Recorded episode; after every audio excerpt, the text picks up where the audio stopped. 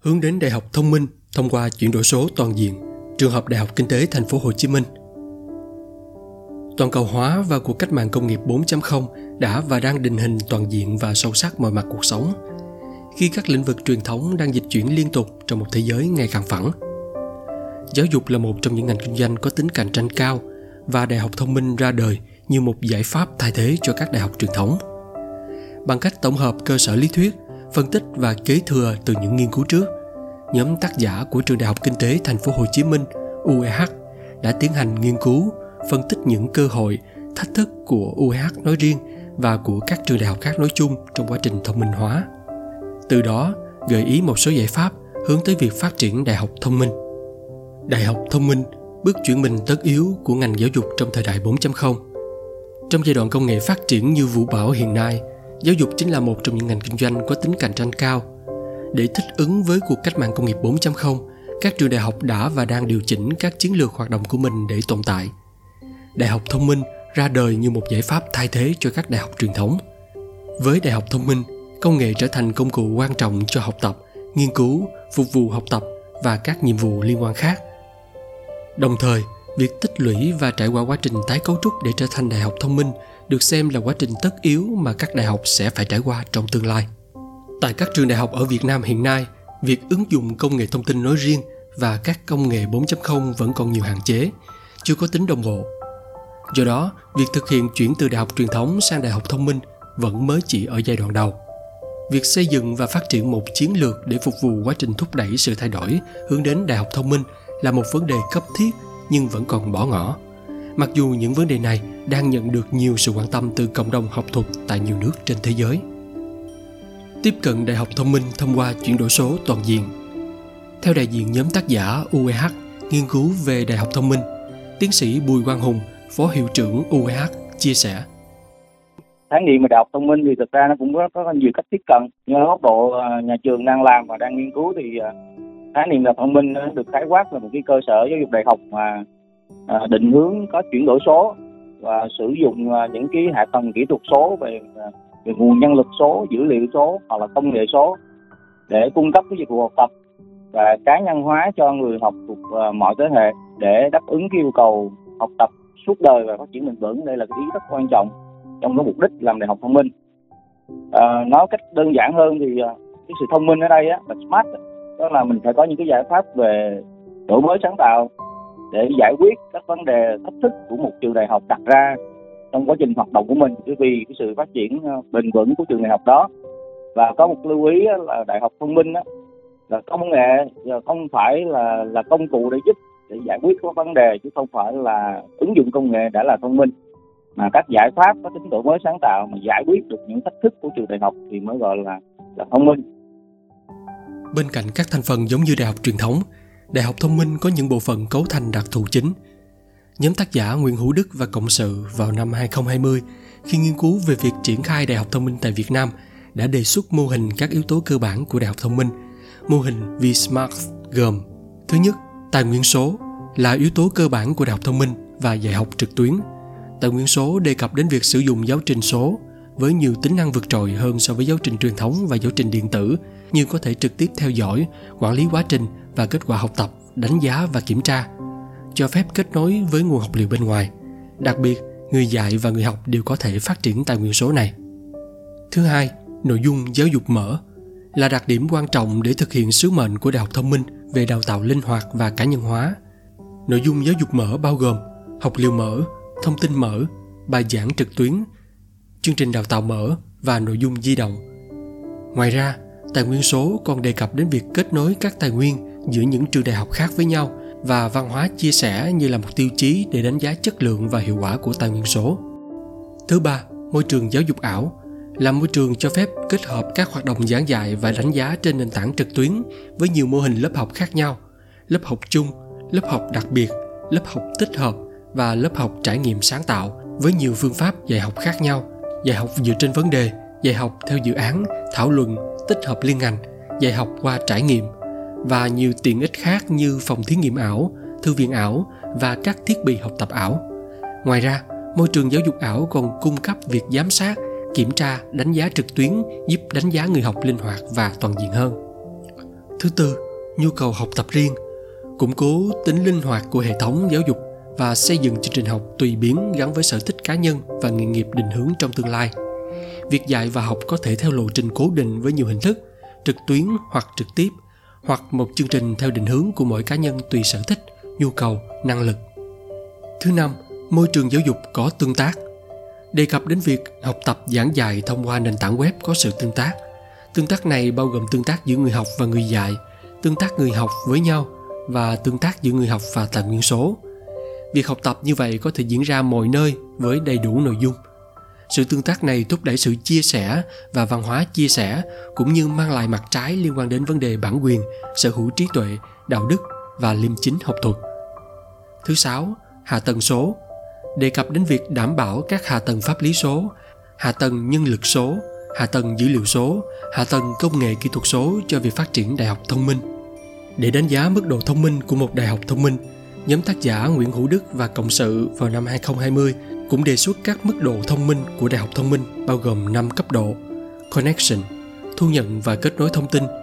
Conversion, chuyển đổi thông tin và số hóa, Cyber, phân tích và chẩn đoán, Cognition, nhận diện và dự báo, Configuration, tối ưu hóa. Cấp độ 1, thu nhận và kết nối thông tin, Connection. Các hệ thống trong trường có khả năng thu nhận thông tin và kết nối các bên liên quan trong vấn đề liên quan đến học tập như môi trường học tập, phương pháp giảng dạy, đối tượng học tập, phong cách giảng dạy của giảng viên. Các hệ thống này có thể tùy chỉnh để thích ứng với những thiết bị khác nhau như máy tính, máy tính bảng, điện thoại hay hệ điều hành khác nhau như iOS và Android.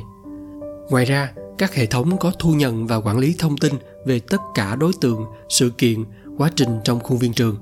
Ví dụ, các cảm biến được sử dụng để ghi nhận dữ liệu về môi trường xung quanh như sử dụng điện, đèn, nhiệt độ, độ ẩm. Đầu đọc thẻ thông minh để mở cửa vào giảng đường, phòng máy tính, lớp học và kích hoạt các tính năng, phần mềm, phần cứng. Hệ thống nhận dạng khuôn mặt, giọng nói, cử chỉ và các thiết bị tương ứng để truy xuất và xử lý dữ liệu như điểm danh, các hoạt động trong lớp. Cấp độ 2, khả năng chuyển đổi thông tin và số hóa, conversion. Từ những thông tin được thu thập và quản lý ở cấp độ 1, thống trong cấp độ 2 có khả năng kết nối chúng lại với nhau và đưa ra những kết quả thống kê. Ví dụ, mức độ chuyên cần của sinh viên, kết quả học tập của sinh viên, số giờ giảng của giảng viên, đánh giá của sinh viên về giảng viên, mức độ đăng ký của sinh viên theo từng giảng viên tình hình sử dụng phòng học, phòng thí nghiệm. Cấp độ 3, phân tích và chẩn đoán cyber. Từ những kết quả phân tích ở cấp độ 2, các hệ thống trong cấp độ 3 này có khả năng phân tích, đưa ra những chẩn đoán và học hỏi từ những kết quả đó để hoàn thiện hệ thống. Ví dụ, sau khi thu thập dữ liệu về kết quả học tập của sinh viên, hệ thống có khả năng phân tích lý do những sinh viên không đạt kết quả tốt như học quá nhiều môn trong học kỳ, vắng quá nhiều buổi học hay từ việc thu thập thông tin những lớp có quá ít sinh viên đăng ký hệ thống có thể phân tích được các lý do như chất lượng giảng viên, thời gian không phù hợp với sinh viên. Cấp độ 4, nhận diện và dự báo, cognition. Sau khi được kết quả phân tích từ cấp độ 3, hệ thống ở cấp độ 4 sẽ dùng những kết quả này để dự báo những kết quả có thể xảy ra và đưa ra giải pháp. Ví dụ, hệ thống trong cấp độ 4 có khả năng dự báo kết quả học tập của sinh viên, dự báo chất lượng giảng dạy của giảng viên, như mức độ tham gia của sinh viên, mức độ hiểu bài của sinh viên – hệ thống quản lý tuyển sinh để dự đoán và kiểm soát các thay đổi về số lượng sinh viên hàng năm. Dự báo những tài nguyên nào mà sinh viên dành nhiều thời gian nhất và yêu cầu người hướng dẫn cung cấp thêm các tài nguyên có tính chất tương tự hay hệ thống an toàn khuôn viên Campus Wide Safety System để dự đoán, nhận biết và hành động phù hợp và không phù hợp trong khuôn viên trường. Cấp độ 5, tối ưu hóa, configuration. Đại học thông minh có khả năng tự thay đổi cấu trúc nội bộ, tối ưu hóa và tự duy trì một cách có chủ đích. Ví dụ, hệ thống tự động xác định hệ thống, thông số, cảm biến và các tính năng trong một lớp học thông minh phù hợp với môn học, đặc điểm của lớp học, người giảng dạy như các cảm biến xác định xem học sinh có đang ở trong lớp học hay không, đèn có sáng không và điều chỉnh lại cho phù hợp. Hệ thống tự động xác định lại hệ thống, phần cứng, phần mềm và các tính năng trong một lớp học thông minh phù hợp với từng giảng viên. Những hệ thống tự phục hồi khi xảy ra sự cố như máy chủ tự động khóa và phục hồi lại khi có virus xâm nhập. Chuyển đổi số toàn diện hướng tới đại học thông minh. Trường hợp trường Đại học Kinh tế Thành phố Hồ Chí Minh và các giải pháp cho các đại học tại Việt Nam – đánh giá hiện trạng triển khai các thành phần đại học thông minh hiện có tại trường Đại học Kinh tế Thành phố Hồ Chí Minh UEH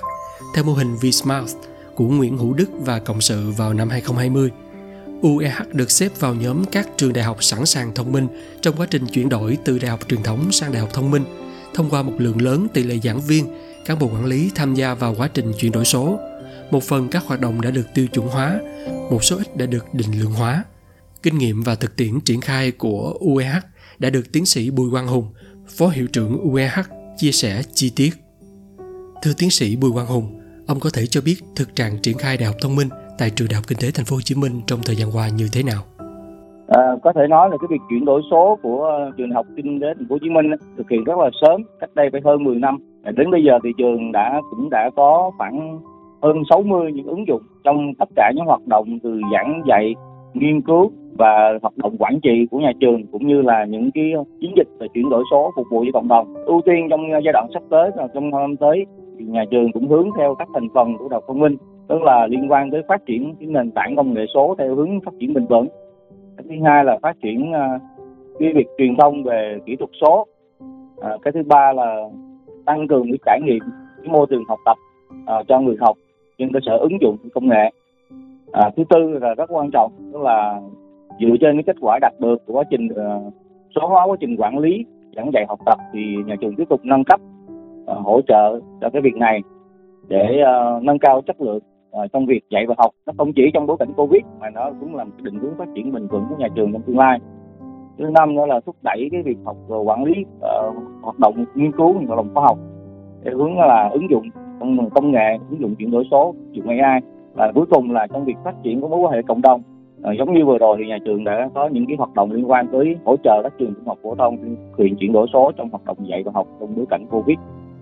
Có thể thấy, Đại học Thông minh chính là đích đến cho việc phát triển bền vững và đổi mới sáng tạo giáo dục bậc cao trong bối cảnh cách mạng công nghiệp 4.0. Từ những kinh nghiệm đúc kết triển khai tại đơn vị mình, theo ông đề xuất những giải pháp gì hướng đến Đại học Thông minh tại Việt Nam? Theo quan điểm cá nhân thì có một số những cái ờ, giải pháp. Thứ nhất là ở góc độ cơ quan quản lý. Mình nói rất nhiều về Đại học Thông minh, những cái bộ chỉ số hay là cái khuôn mẫu cho một đại học thông minh như thế nào thì thì nó chưa có và có thể là chưa hoàn chỉnh. Bởi vì đây là cái cơ sở quan trọng để nhà nước có những cái mức độ đầu tư nhất định cho các ờ, trường đại học đặc biệt là các trường đại học công lập mà đang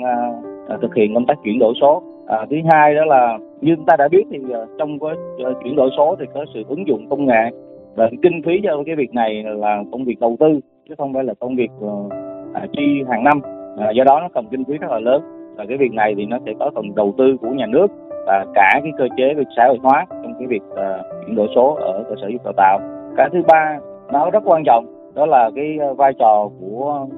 nhân lực đặc biệt là đội ngũ lãnh đạo và các nhà quản lý trong việc là thực hiện cái việc chuyển đổi số đặc biệt là vai trò của người lãnh đạo cấp cao trong việc truyền cảm hứng và thực hiện những cái, chia sẻ và tầm nhìn sự dẫn dắt cũng như hỗ trợ các thành viên của nhà trường trong việc chuyển đổi số. Bởi vì như đã nói cái việc chuyển đổi số trường đại học vấn đề công nghệ nó không quan trọng mà cái yếu tố mềm hơn là vấn đề con người à, mới là quan trọng mới quyết định sự thành công của một quá trình chuyển đổi số trường đại học à, thứ tư đó là cần có diễn viên trong bất kỳ hoạt động cần phải có một cái chiến lược về kế hoạch chuyển đổi số. Thì ở đây chỉ cần à, mình chỉ cần nhấn mạnh là mình phải có sự tiếp cận đúng ngay từ đầu à, để mình không lãng phí thời gian trong quá trình tiếp cận trong quá trình đầu tư về, về kinh phí. Và dựa trên cái tiếp cận này thì quan điểm của mình là cái gì đơn giản làm trước cái gì nhỏ làm trước cái gì phức tạp thì chúng ta sẽ làm sau. Bởi vì à, à, quá trình chuyển đổi số là quá trình có thời gian và cấp trong cái sự đồng thuận tăng dòng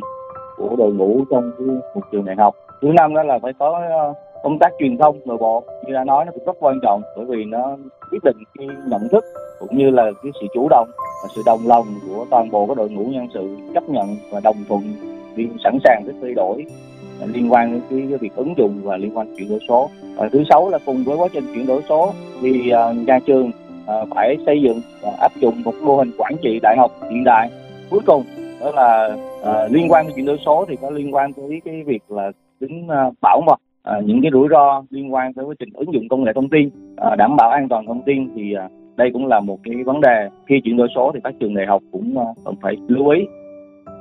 như vậy, việc tích lũy và trải qua quá trình tái cấu trúc để trở thành đại học thông minh được xem là quá trình tất yếu mà các đại học sẽ phải trải qua trong tương lai. Hiện nay đang có nhiều cơ hội phát triển đại học thông minh tại Việt Nam như quan điểm chỉ đạo kịp thời và đúng đắn của nhà nước đối với việc chuyển đổi số cơ sở giáo dục đại học, nguồn lực con người tại các cơ sở giáo dục đại học hay những điểm mạnh về ứng dụng công nghệ tại Việt Nam. Tuy nhiên, đi kèm với đó là những thách thức không nhỏ trong công tác lãnh đạo, xây dựng chiến lược,